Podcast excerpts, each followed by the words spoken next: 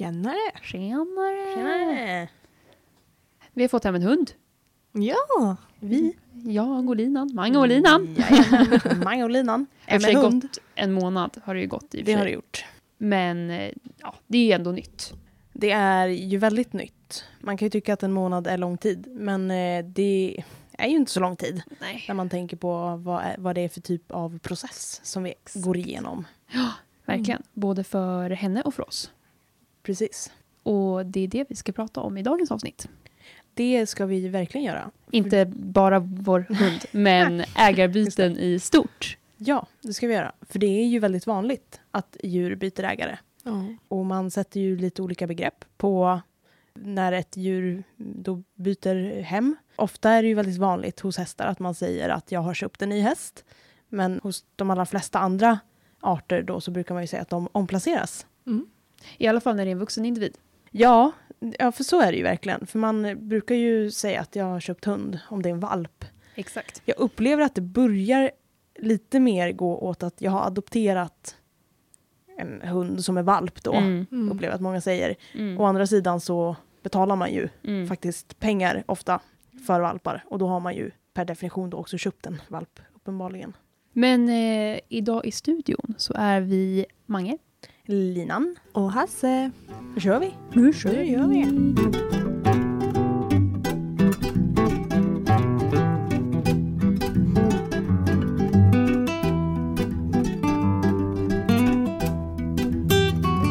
Vi har ju då tagit över en hund och hon är lite äldre än många andra omplaceringshundar. Ja, men det är hon. Hon är hela 12 år. Hon eh, kommer från ett dödsbo och hamnade sen i en familj där hon inte riktigt eh, kunde komma ner i varv. För hon hade lite svårt för stojet då det fanns eh, barn i hemmet. Mm. Och eh, hon var lite för stressad för det. Så då fick hon komma hem till oss istället. Det fick hon. Än så länge så verkar hon trivas väldigt bra. Mm. Hon tycker nog att det är väldigt skönt att kunna komma till ro. Så det är ju superskönt att kunna erbjuda ett bra hem till Mm. en äldre hund. För ofta är det ju lite svårare att omplacera äldre hundar.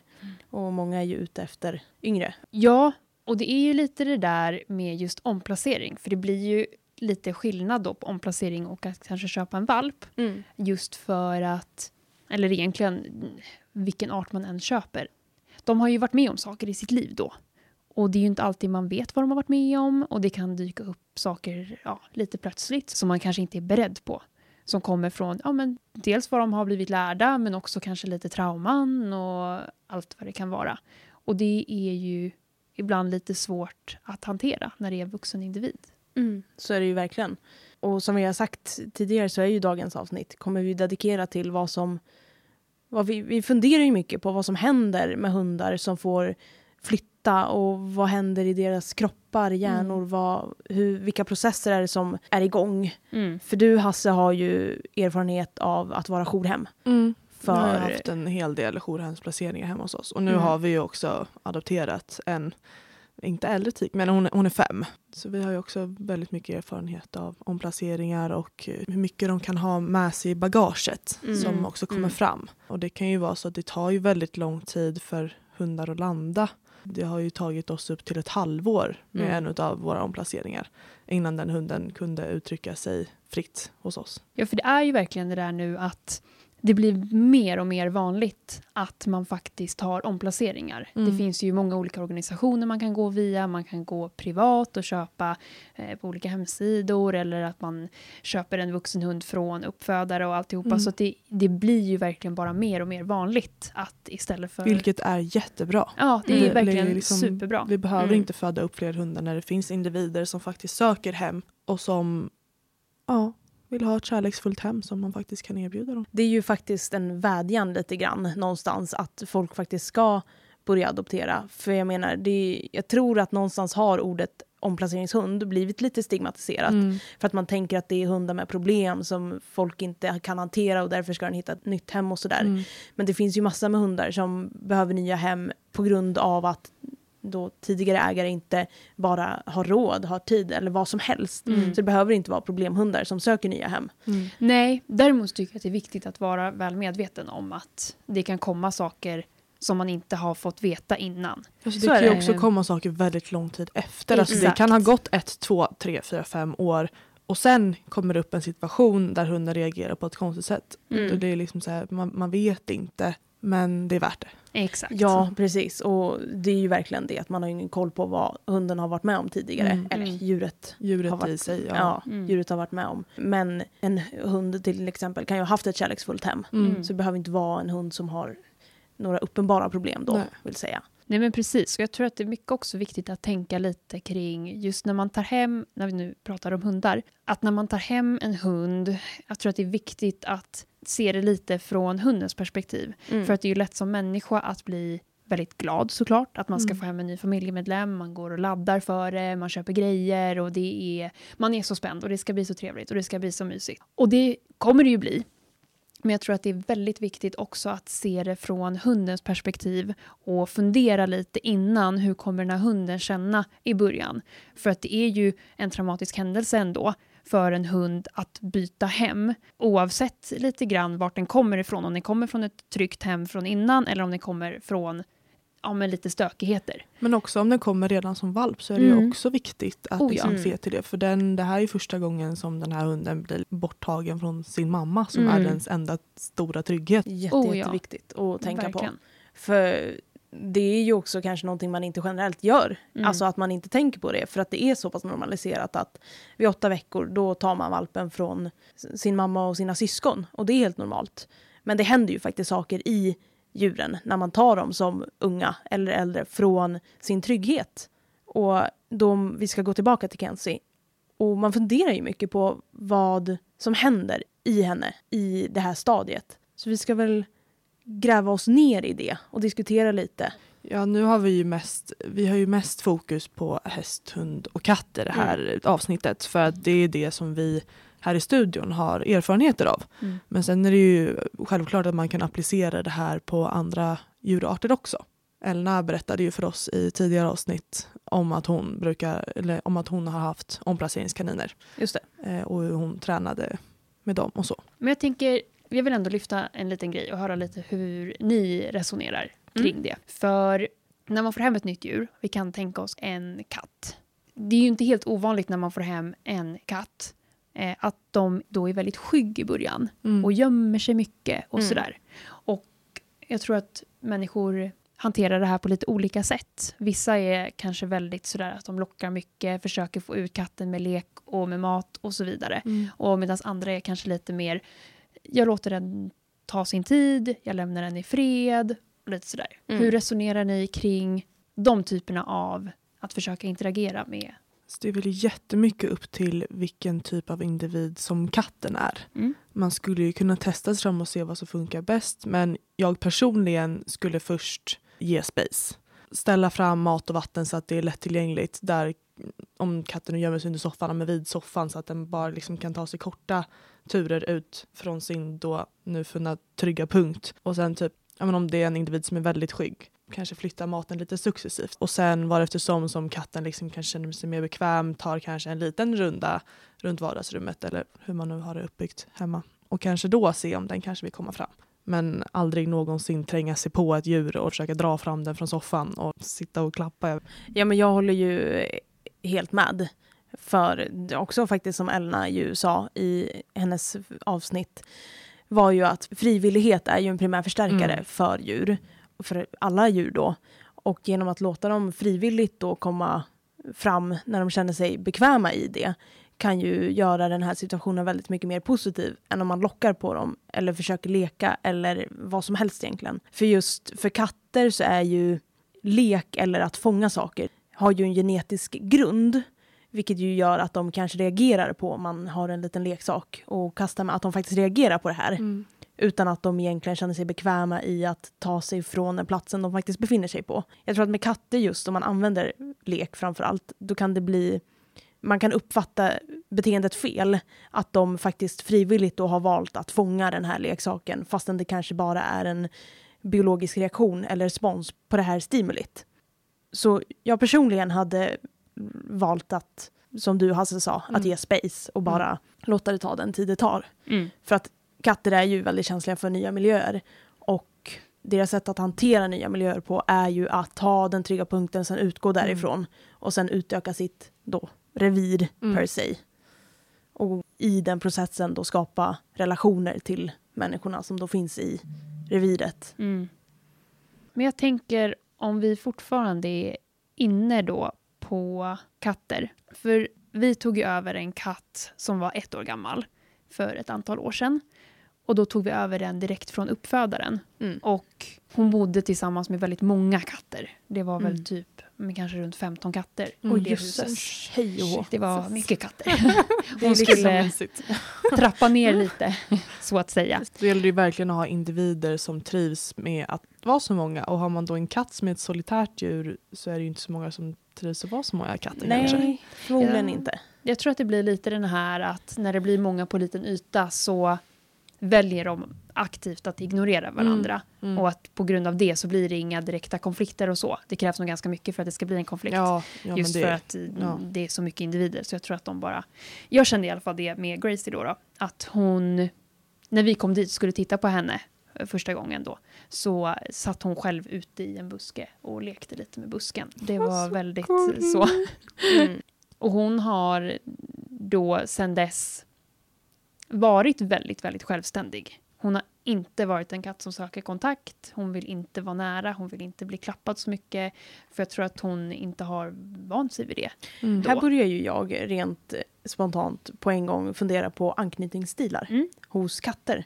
För vi har ju pratat om det tidigare Mm. och främst då hos hundar. Att eh, en viss anknytningsstil då är ju korrelerat till självständighet och att bara försöka lösa sin egen situation i det man lever i. För att sättet man har hanterats på av anknytningsgestalten helt enkelt påverkar ju hur man blir som individ. Mm. Ja, så är det ju verkligen. Och jag tror väl lite i den miljön som hon kom från så var det nog hon, den här uppfödaren då, hade ju haft väldigt många katter i perioder och så. Och jag tror att när, det, när man har så många djur så är det ju svårt att enskilt ge uppmärksamhet till varje individ på det sättet. Mm. Och jag tror att det lite blir så att de som har det lite mer naturligt, att de Mm. kommer att söka kontakt, de får ju en annan kontakt då med människor än de som kanske är, håller sig undan lite mer. Och jag tror att hon har varit en sån katt då, då som ung som höll sig undan lite mer och därför fick hon inte lika mycket interaktion Mm. så med den här ägaren. Men det är ju roligt nu när hon börjar bli lite äldre. Hon är väl ungefär tio, någonting sånt. Och Mm. eh, nu har hon börjat bli mycket mer eh, verbal och pratig med oss och söker kontakt på ett helt annat sätt. Och det har Gud, tagit vad en herrans massa år. Mm. Men nu är hon en helt annan katt än vad hon var då. Det är ju en individ av väldigt många så. Men det är ju en, ett ganska tydligt tecken på att det kan ta en jäkla tid Mm. för individer att landa i sig själva efter någon typ av trauma eller Mm. att flytta. För det kan ju faktiskt vara ett trauma att byta hem för många. Mm. Nu var ju hon förmodligen lite stressad av miljön hon levde i innan. Mm. Så. Men att det ju faktiskt tar så fruktansvärt lång tid ibland. Ja, och sen var det också lite dålig timing för hon var ju inte kastrerad och hon, hon var ju tänkt som avelskatt först. Mm. Men sen så hade hon nog lite fel knyck på svansen eller någonting. Så Mm. Ja, ja. Så att, eh, då skulle hon inte funka som avelskatt. Så att därför valde hon då att eh, lämna bort henne. Och hon skulle ju då kastreras innan hon kom till oss. Och det vart lite komplikationer efteråt och hon fick en inre blödning. Mm. Så att det vart ju lite traumatiskt bara det. Och sen så fort hon hade läkt så fick ju hon komma hem till oss. Så det vart nog väldigt mycket också i hela det sambandet. Ja, och jag, jag tänker mycket på min häst, Micken. Mm. Eh, som vi, eller jag, har haft i eh, 14 år snart, 13 år. Och vi flyttade till ett nytt ställe för några år sedan. Och den här flytten, trots att allt var samma relationsmässigt, för att vi flyttade med den hästen som han gick i hage med på förra stället då. Allt var samma förutom hemmiljön. Och det tog honom ett och ett halvt år att komma ner i det faktum att han faktiskt hade ett nytt hem. Mm. Och att det också kan vara en sån här grej med hästar, vi ska prata lite mer om hästar sen. Men att återigen också en situation och en erfarenhet som ju har visat att det faktiskt tar mer än bara två veckor för mm. individer att landa i det mm. nya, så att säga.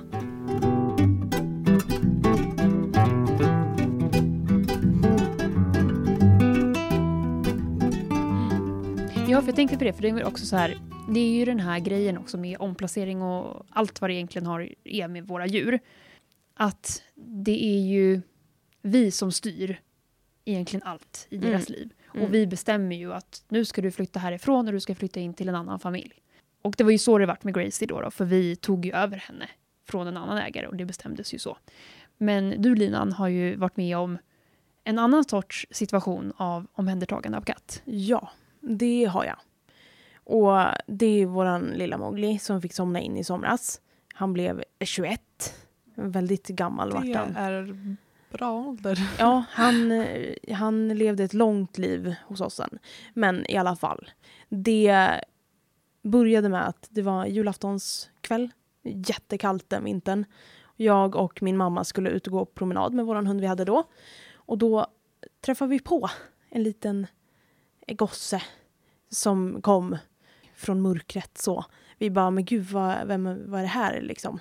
Vi var ute i vår stuga då, så det var, man funderar ju på när det kommer saker i mörkret, om det är vilda djur eller vad som mm. helst. så. Nej men det var, det var då Mowgli och han var så otroligt kontaktsökande på ett sätt som jag aldrig egentligen har upplevt med en katt eller ett djur generellt innan. Eh, så han följde med oss, jag och mamma och hunden, hem till dörren. Och vi bara, jaha, hur ska vi göra det här nu då? Så. Vi märkte att han, han ville någonting. Han var ute efter någonting. Så vi gav honom lite mat då. Men sen så fick ju han vara kvar där ute såklart. Man kan ju inte ta in en katt bara sådär från ingenstans.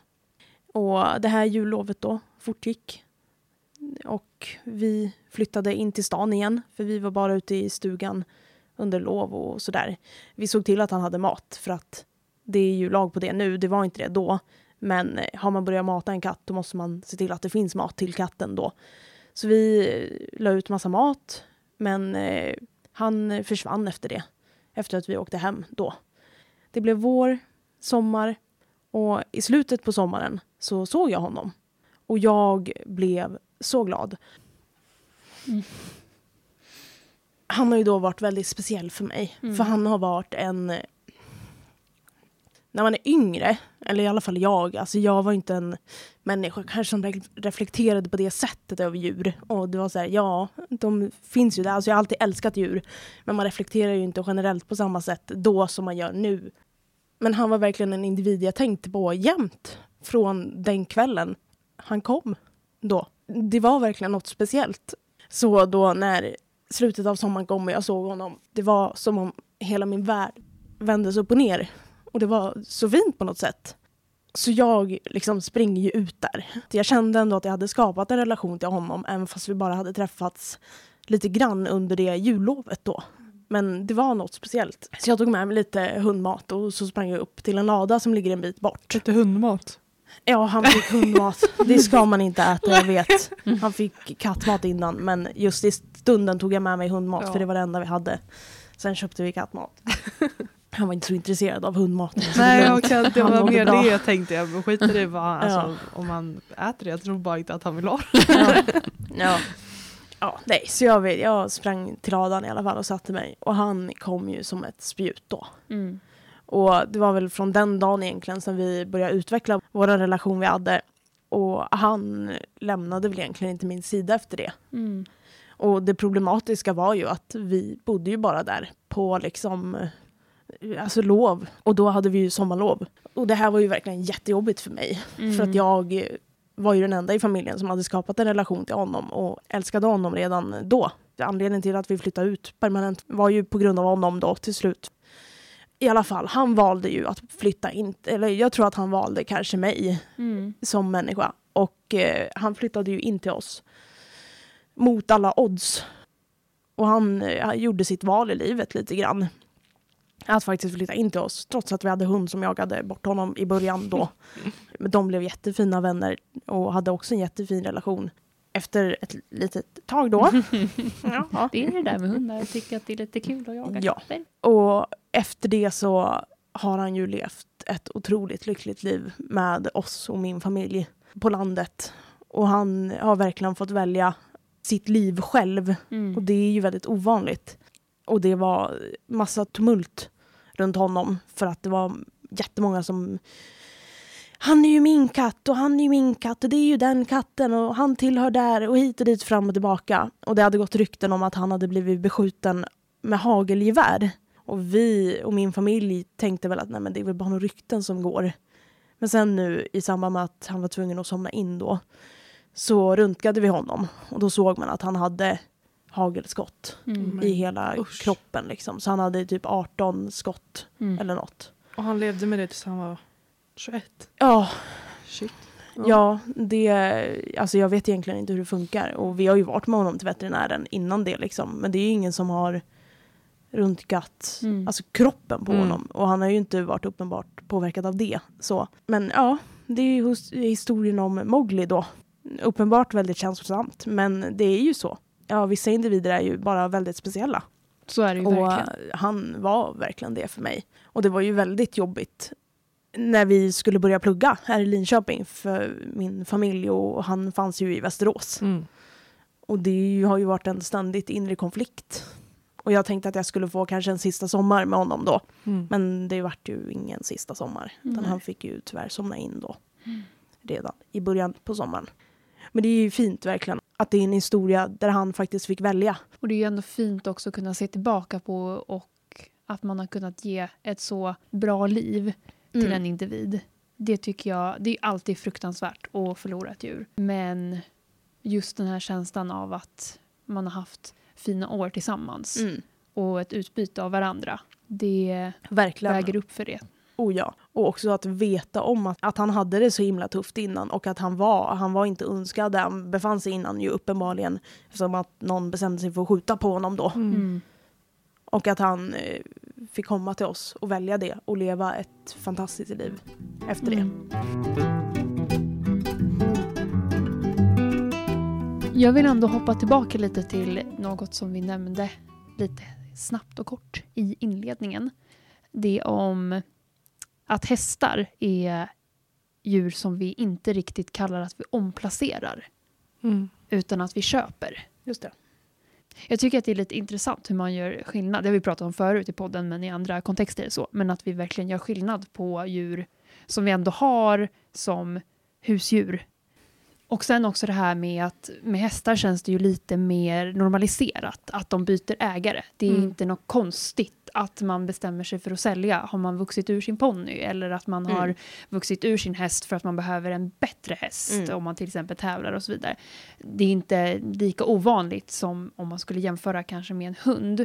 Det är lite mer stigmatiserat att göra sig av med en hund Mm. än om man Ja, jämför med en häst. Verkligen, för det är ju inte som att man hör någon som har en hund som är så, ja ah, men jag ska sälja min hund för att jag vill ha en bättre hund på nosework. Mm. det händer ju Nej. inte. Nej, Alltså, det gör all- ju inte det. Aldrig hört någon säga Nej. det. Mm. Men det kan man ju verkligen höra, eller det hör man ju folk säga när det kommer till hästar att nej men jag vill ha en häst som eh, har en bättre hoppstam för att jag vill kunna prestera bättre på tävlingsbanan Mm. eller på hoppbanan. Mm. Så.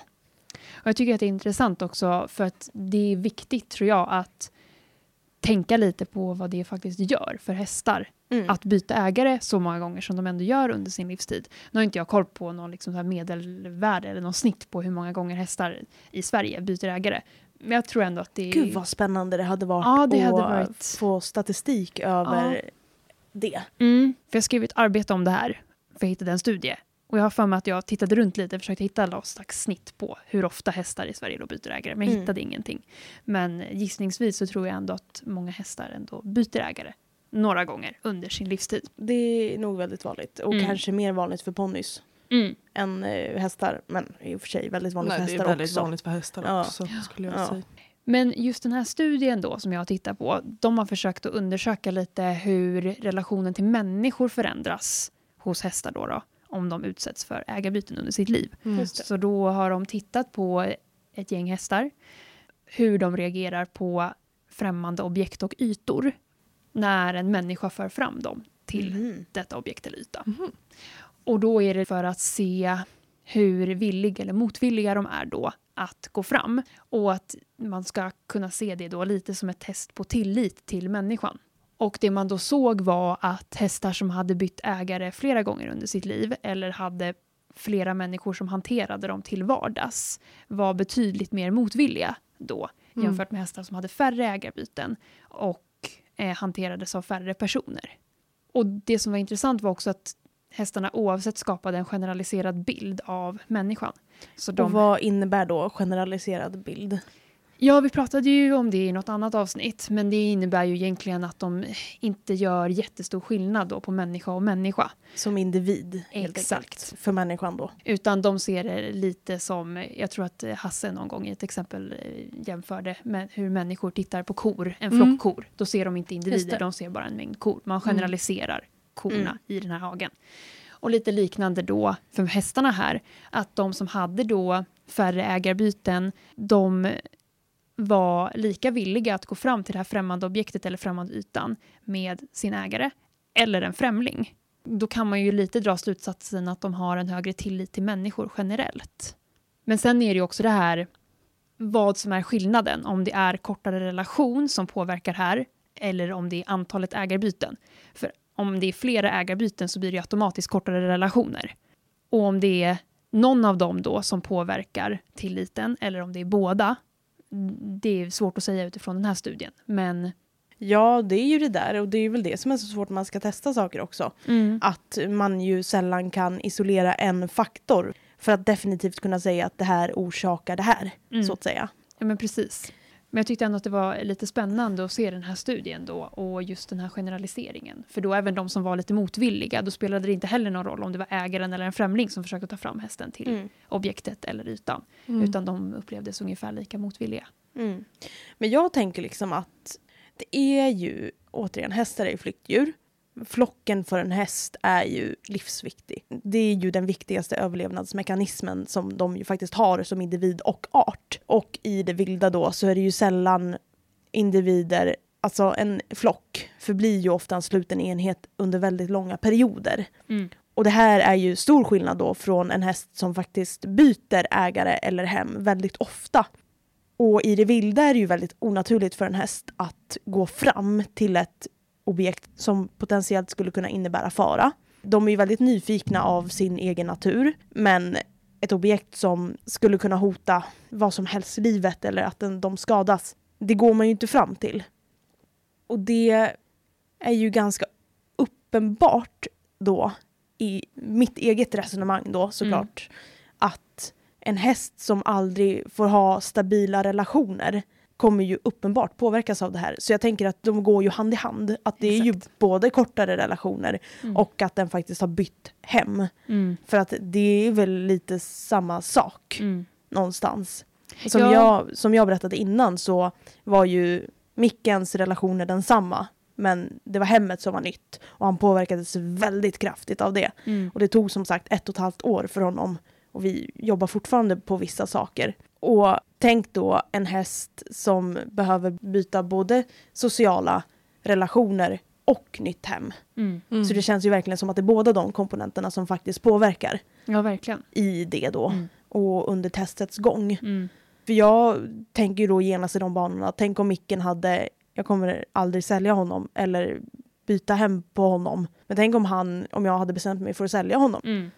Då har ju han nya sociala relationer, nytt mm. hem och liksom ja, hela raddan. Mm. Och då tror inte jag att han, det är lite grovt att säga, men jag tror inte att han någonsin hade kunnat repat sig från det. Nej. För att han är väldigt känslig som individ. Mm. Och just det är ju också någonting, att det är så pass stor individuell skillnad. Oh ja. För att vissa individer hanterar ju stressamma miljöer eller olika situationer bättre eller sämre, mm. så att säga.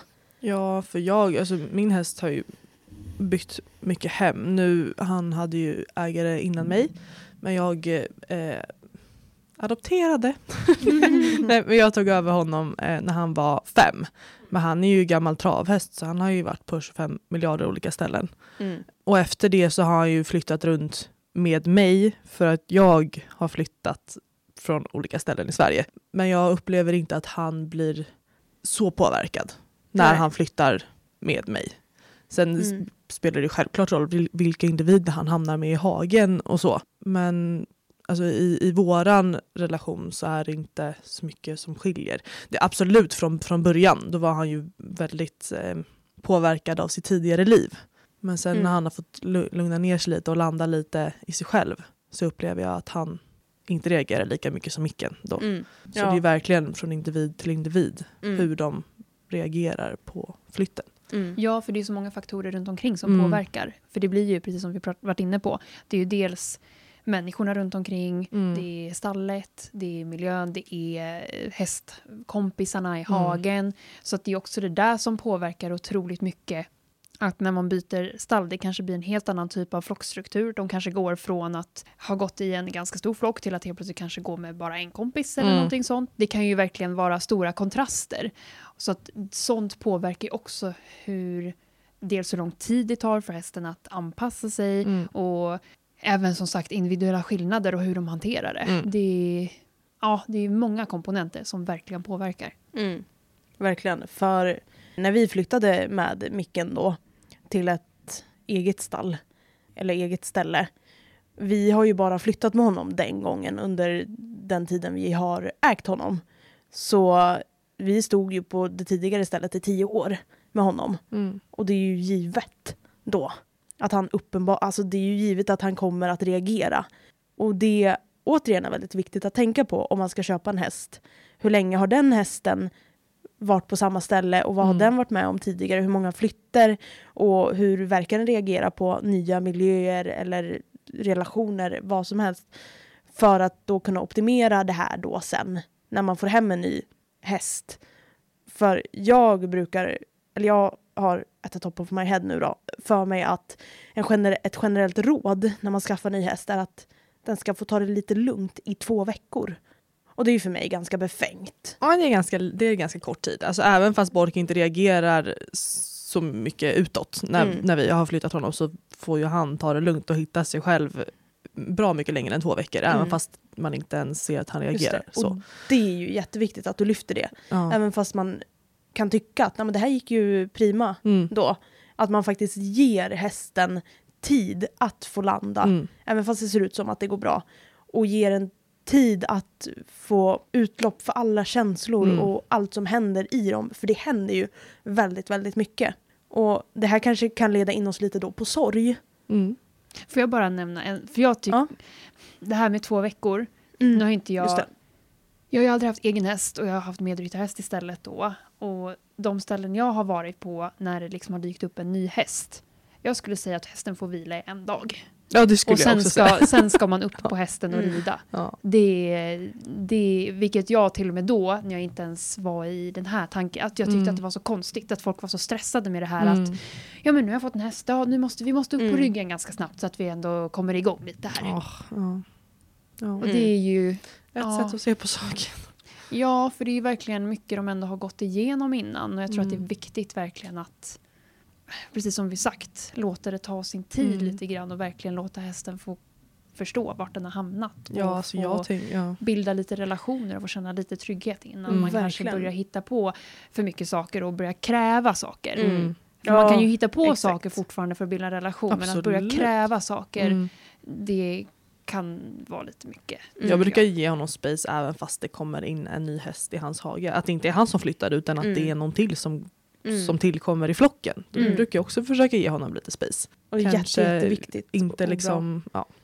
Ja, men man kanske inte tar ut eh, så mycket om Ja. man inte måste från hagen och sådär. För det, det är ju ändå ganska vanligt det här med att när det är en ny individ och flocken kanske är lite stökig i en period, att de är lite mer oroliga. Att det blir ju ofta den här reaktionen, då har jag sett att när man tar ut då en häst och sen så kommer den tillbaka in i hagen, Mm. att det kan bli lite stojigt igen. Mm. Sen är det ju såklart, ibland behöver man ju ta ut hästen ändå. Men det är ju ändå en bra grej att tänka på. Att Mm. inte bara... Då kan Ja, man på. lite i hagen. Ja, Köra exakt. lite på, på lite sidan av Mm. hagen kanske. Mm. Om alla hästar är där, ja då kanske du inte behöver ta med dig godis in för då kommer du bli översprungen. Men, men eh, ja. Mm. Ja men det är ju just det där också, för det är ju också någonting jag har hört att ja, men ge det 24 timmar för en ny häst att komma in i flocken.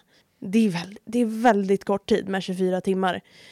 Och det flyttade in en ny häst i våran flock som vi har hemma då i slutet av förra sommaren. Och det hände fortfarande fruktansvärt mycket i dynamiken mellan hästarna och det har tagit betydligt mer än 24 timmar. Men jag tänker också om man sätter det i kontext till sig själv som människa. Mm. Alltså det tar inte 24 timmar för dig att lära känna en ny person. Nej. Nej. Det, Nej. det gör ju verkligen inte det. Nej.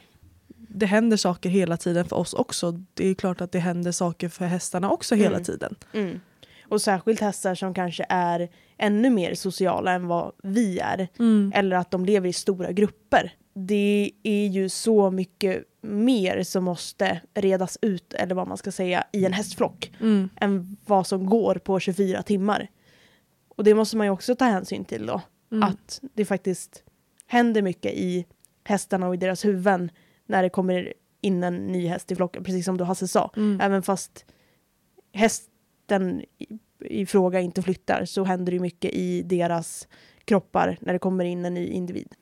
I och med att det är så pass vanligt ändå att hästar säljs så blir det ofta lite rullians i stall Mm. där Mm. man kanske har sin häst. Att det dyker upp nya ibland och sen någon som, det behöver inte ens vara att man säljer hästen, man kanske flyttar eller det tillkommer någon och sådär. Det blir ju ofta mycket sånt Mm. beroende på såklart hur stort man, alltså det är såklart det finns olika stall. Men, Mm. och det påverkar ju hästarna. Mm. Mm. Oh ja.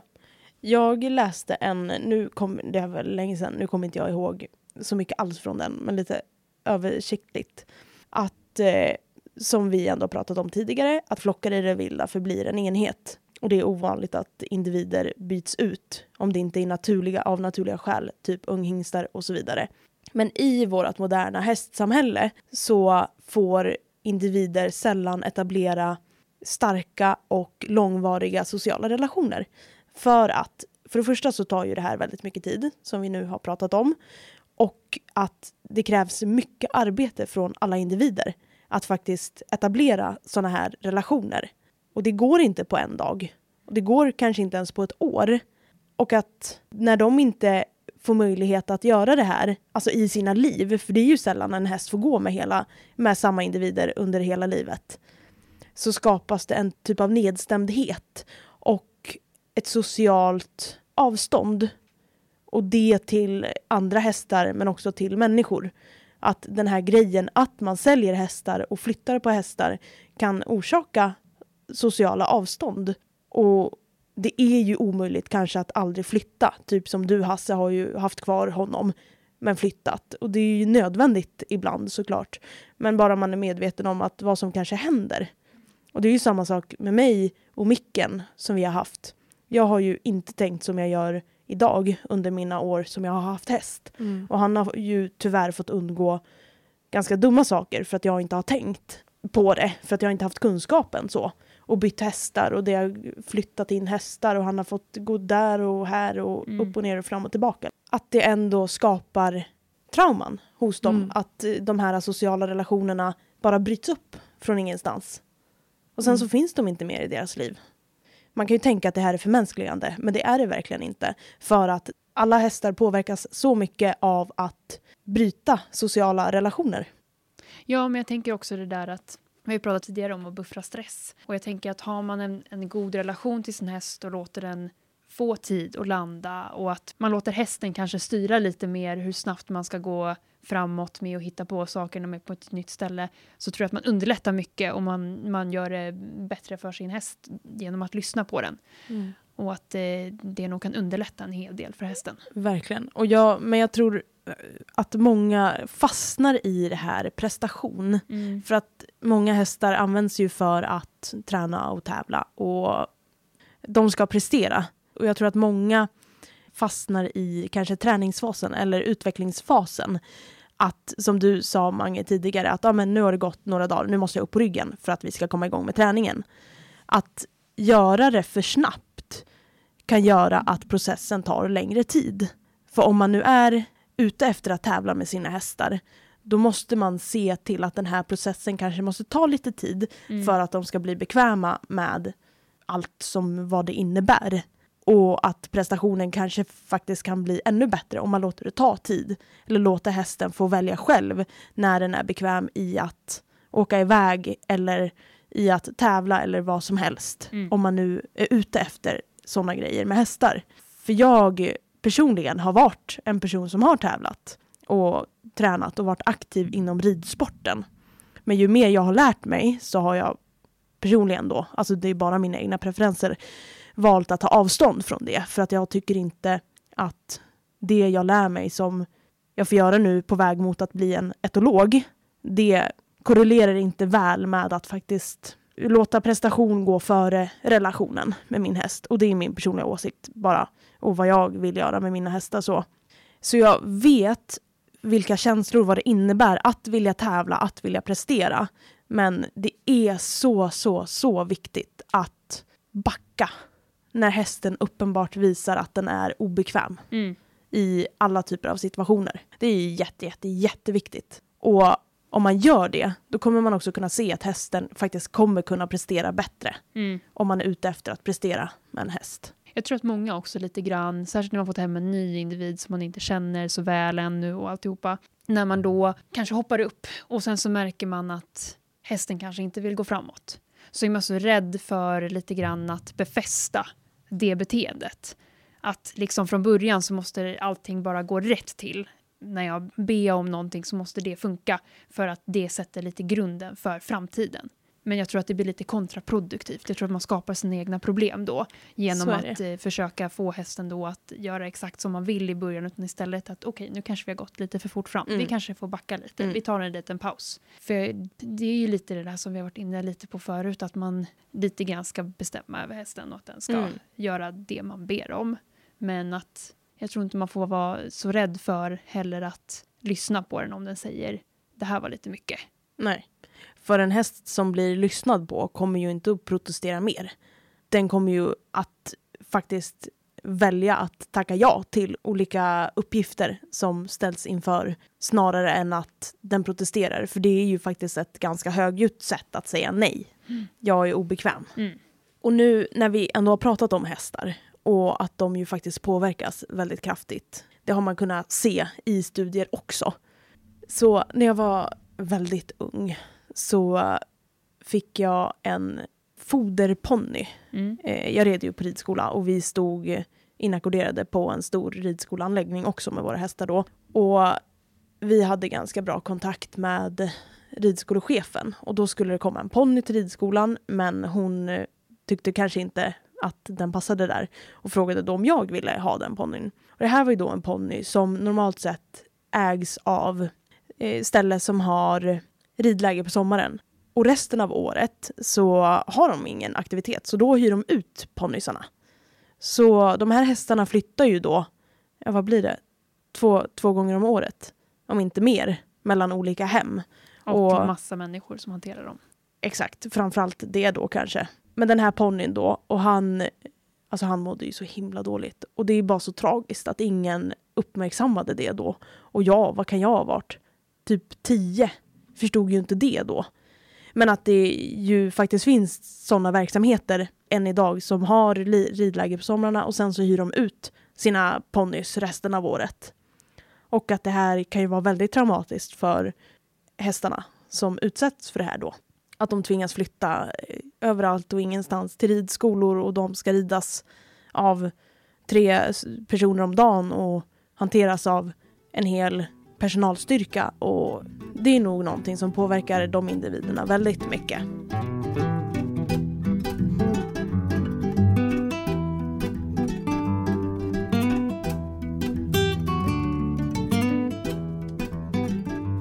Ska vi kanske bryta av lite med en dagens fun fact? Ja. Det tycker Kul. jag absolut att vi ska Mm. Så Mange, vad är dagens fun fact? Jo, men en, eh, ja, en liten fun fact här då. Och det är att råttor tycker om att bli kittlade. Och uppvisar någonting då som liknar skratt när Mm. man kittlar dem. Just det. Det är... eh, Jättegulligt. Mm, ja, verkligen. Mycket gulligt. Och man har kunnat koppla det här till liksom en positiv känsla. Ja, ja. också Mm, mm. sägas, för att vara tydlig. Och det, jag trodde faktiskt inte mina öron första gången jag hörde det. Jag tyckte det kändes, jag bara nej, det där kan Nej. inte stämma. Mm. Så kände jag. Men man har ändå sett det här i laboratorier och att man har kommit fram till att det är en ganska bra berikning för råttorna. Mm. Och man har sett då, vi kan ju lägga upp en liten video kanske. Mm. För det finns Det ju kan vi videos på när en forskare då har ner handen i en bur med en råtta och råttan springer fram till handen för att bli kittlad. Mm. Och flyttar man på handen så kommer den efter. Så den uppskattar ju uppenbarligen. Här är ju då en berikning och Mm. ett sätt att göra skapa en positiv relation och kanske till och med ett band då Mm. mellan eh, forskare och eh, råtta då. Att eh, de faktiskt interagerade och att råttan skrattade i sällskap med människan. Mm. Och det är ju helt fantastiskt att man Mm. faktiskt kan göra det. Mm. Verkligen. Det som eh, var viktigt dock att det var stor skillnad på råttor och möss Mm. i det här. Att möss vart det helt tvärtom. Det var inte trevligt för dem att bli då kittlade. Så det var Mm. den stora skillnaden där då. Men ja, det var dagens fun fact. Så kittlar är det råttor men inte det möss. Ja, just det. Exakt.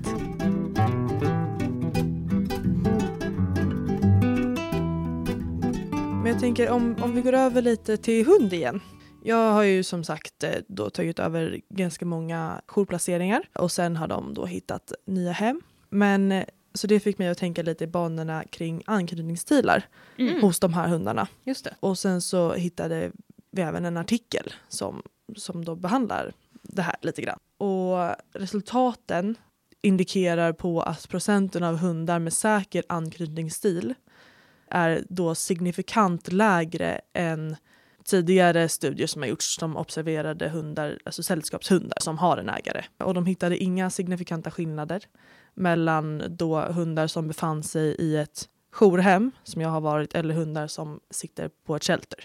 Och i den här studien fann de då även att vissa hundar uppvisar desorganiserade anknytningsstilar vilket då kan associeras med avsaknaden av lämpliga sociala responser med antingen då främmande eller bekanta individer. Och det här fann man då hos både jourplacerade hundar och hos hundar som bodde på sheltret. Just det. Vart sa du att man såg en signifikant skillnad? Var det någonstans? Eller var det att man inte Jo, gjorde man såg en signifikant skillnad eh, med proportionen av de hundar som kommer från shelter eller jourhem eh, som hade en säker anknytningsstil Mm. mot de hundar som i en tidigare studie gjorts eh, som hundar som hade en familj eller som Ah, har en familj och liksom bor kontinuerligt hos sin familj och Mm. har antagligen växt upp där från valp. Jag läste inte den studien men de hänvisade Mm. dit. Jag förstår. Och en signifikant skillnad då, det är ju att man faktiskt har hittat en skillnad Mm. mellan grupperna. Den Mm. skillnaden man vill testa. Och Ja. det innebär ju att slumpen inte kan ha orsakat den här skillnaden man ser, utan att det faktiskt är så. Så det är faktiskt så att hundar som har haft en säker familj och bor hos en familj har högre andel säkra anknytningsstilar än hundar som Mm. bor på shelter eller i Mm. jourhem. Just det. Och det känns ju väldigt logiskt. Ja. Mm. Det gör det ju. Mm. Och då, återigen, för att komma tillbaka till hästar lite snabbt bara. Jag skulle ändå vilja jämföra hästa, en, en normal hästs liv som flyttar mellan olika ägare under sin livstid till en jourhemshund. Mm. Det är nog ändå ganska lika liv ändå som en Mm. vanlig häst lever då. Eller en, en jourhemshund. Och då kan man ju fundera på hur, huruvida man kan applicera det här på hästar. Mm. Och det kan man ju säkert. Ja. Jag tänker att det går väl absolut att applicera på hästar. Alltså de hundarna som jag har varit jourhem åt har ofta haft väldigt mycket bagage.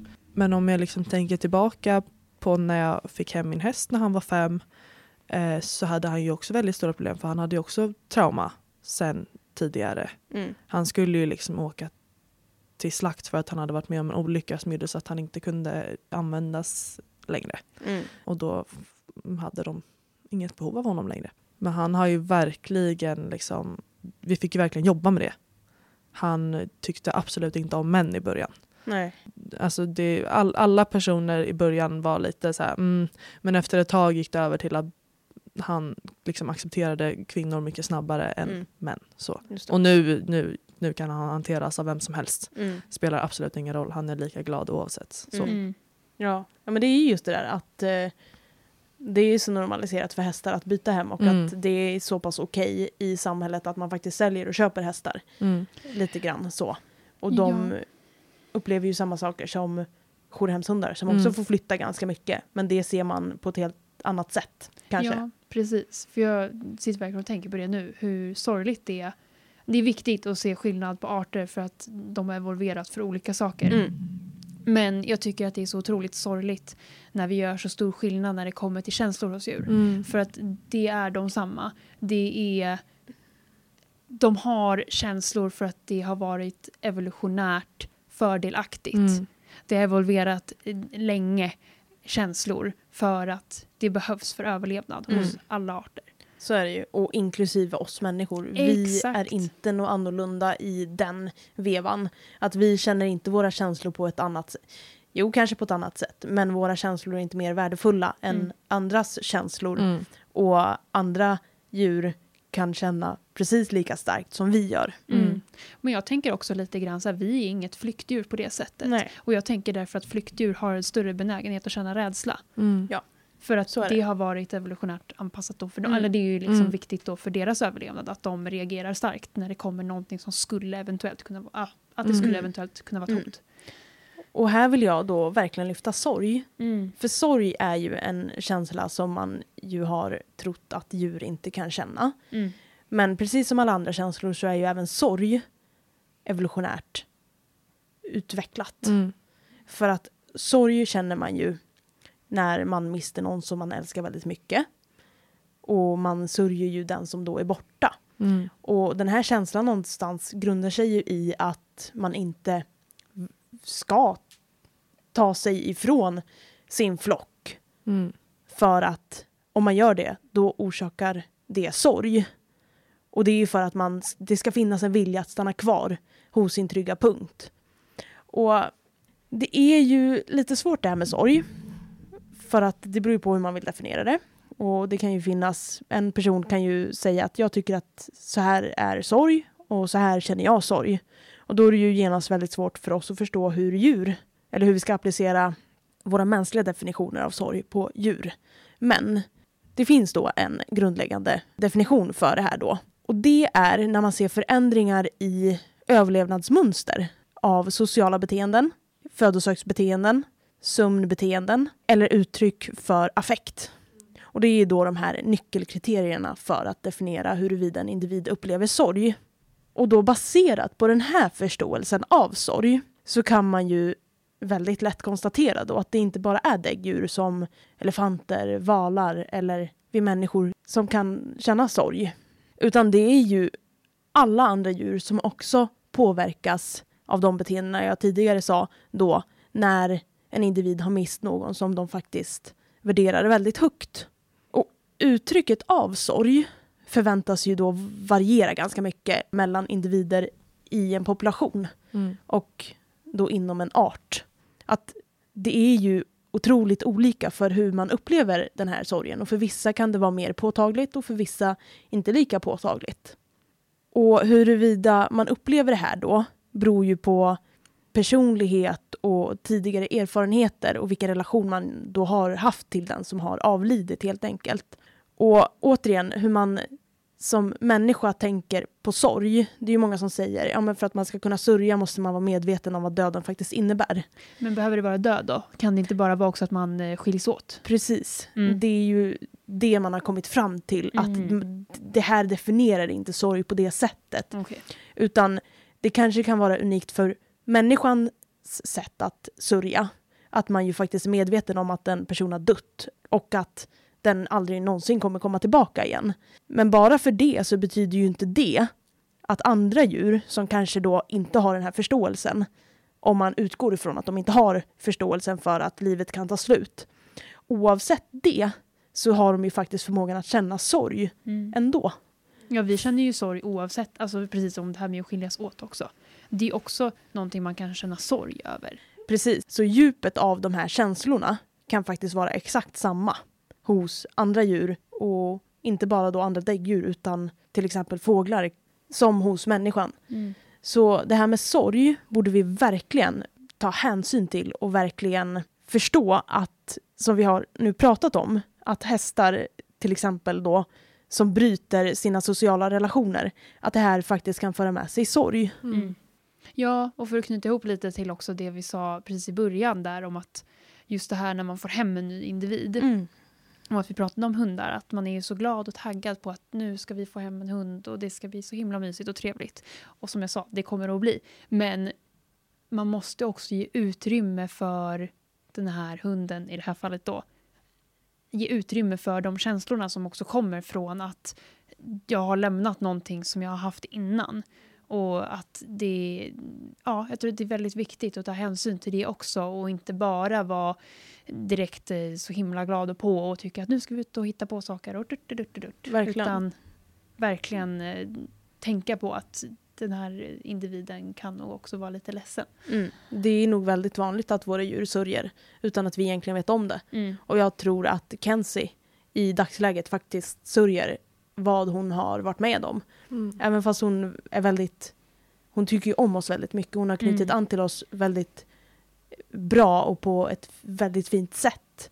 Men hon har ju varit med om två förluster inom loppet av väldigt kort tid. Mm. Dels då hennes ägare som avled Mm. och hon som hade henne innan hon kom till oss. Jag tror absolut att hon sörjer ganska mycket i dagsläget. Mm. Men att hon får väldigt mycket stöd av oss. För det är också väldigt intressant. Hon har ett så stort behov av närhet och att man är lyhörd för hennes eh, vilja Mm. att komma nära. För jag har aldrig varit med om en hund som söker så mycket närkontakt som hon gör. Och sen så är det ju såklart att det är skillnad från individ Mm. till individ också. Men jag upplever att hon på samma sätt som ett barn gärna söker kontakt och närhet från en kanske anknytningsgestalt då. Mm. Så upplever jag att hon gör så med oss. Mm. Att Hon söker hon, tröst hos oss. Ja, precis. Hon söker tröst i den sorgen hon upplever just Mm. nu. Mm. Och med den här definitionen då av sorg som jag just har nämnt så är ju det väldigt sannolikt att det faktiskt är så. Och på den glada noten håller jag på att säga, så kanske vi knyter ihop det här eh, Mm. poddavsnittet. Just Det vart ju kanske lite tungt och lite jobbigt i vissa aspekter. Men otroligt viktigt Mm. Mm. Ja, Ja, men det är ju prata det. om och tänka på. det är ju känslosamt. Eftersom att jag ju uppenbarligen kände mycket känslor i det här avsnittet så uppskattar jag att ni tog hänsyn till det och det tror jag att våra djur också uppskattar Mm. när vi tar hänsyn till de känslorna som uttrycker sig. Mm. Men eh, vill ni komma i kontakt med oss på något sätt så kan ni göra det på vår Facebook. Där heter vi Gärna djur. Och på vår Instagram, där heter vi också gärna djur. Eller på mail på Mm. garnadjur.hotmail.com. Just det. Så Mm. ses vi nästa gång. Det gör vi. Hej då! Bye bye!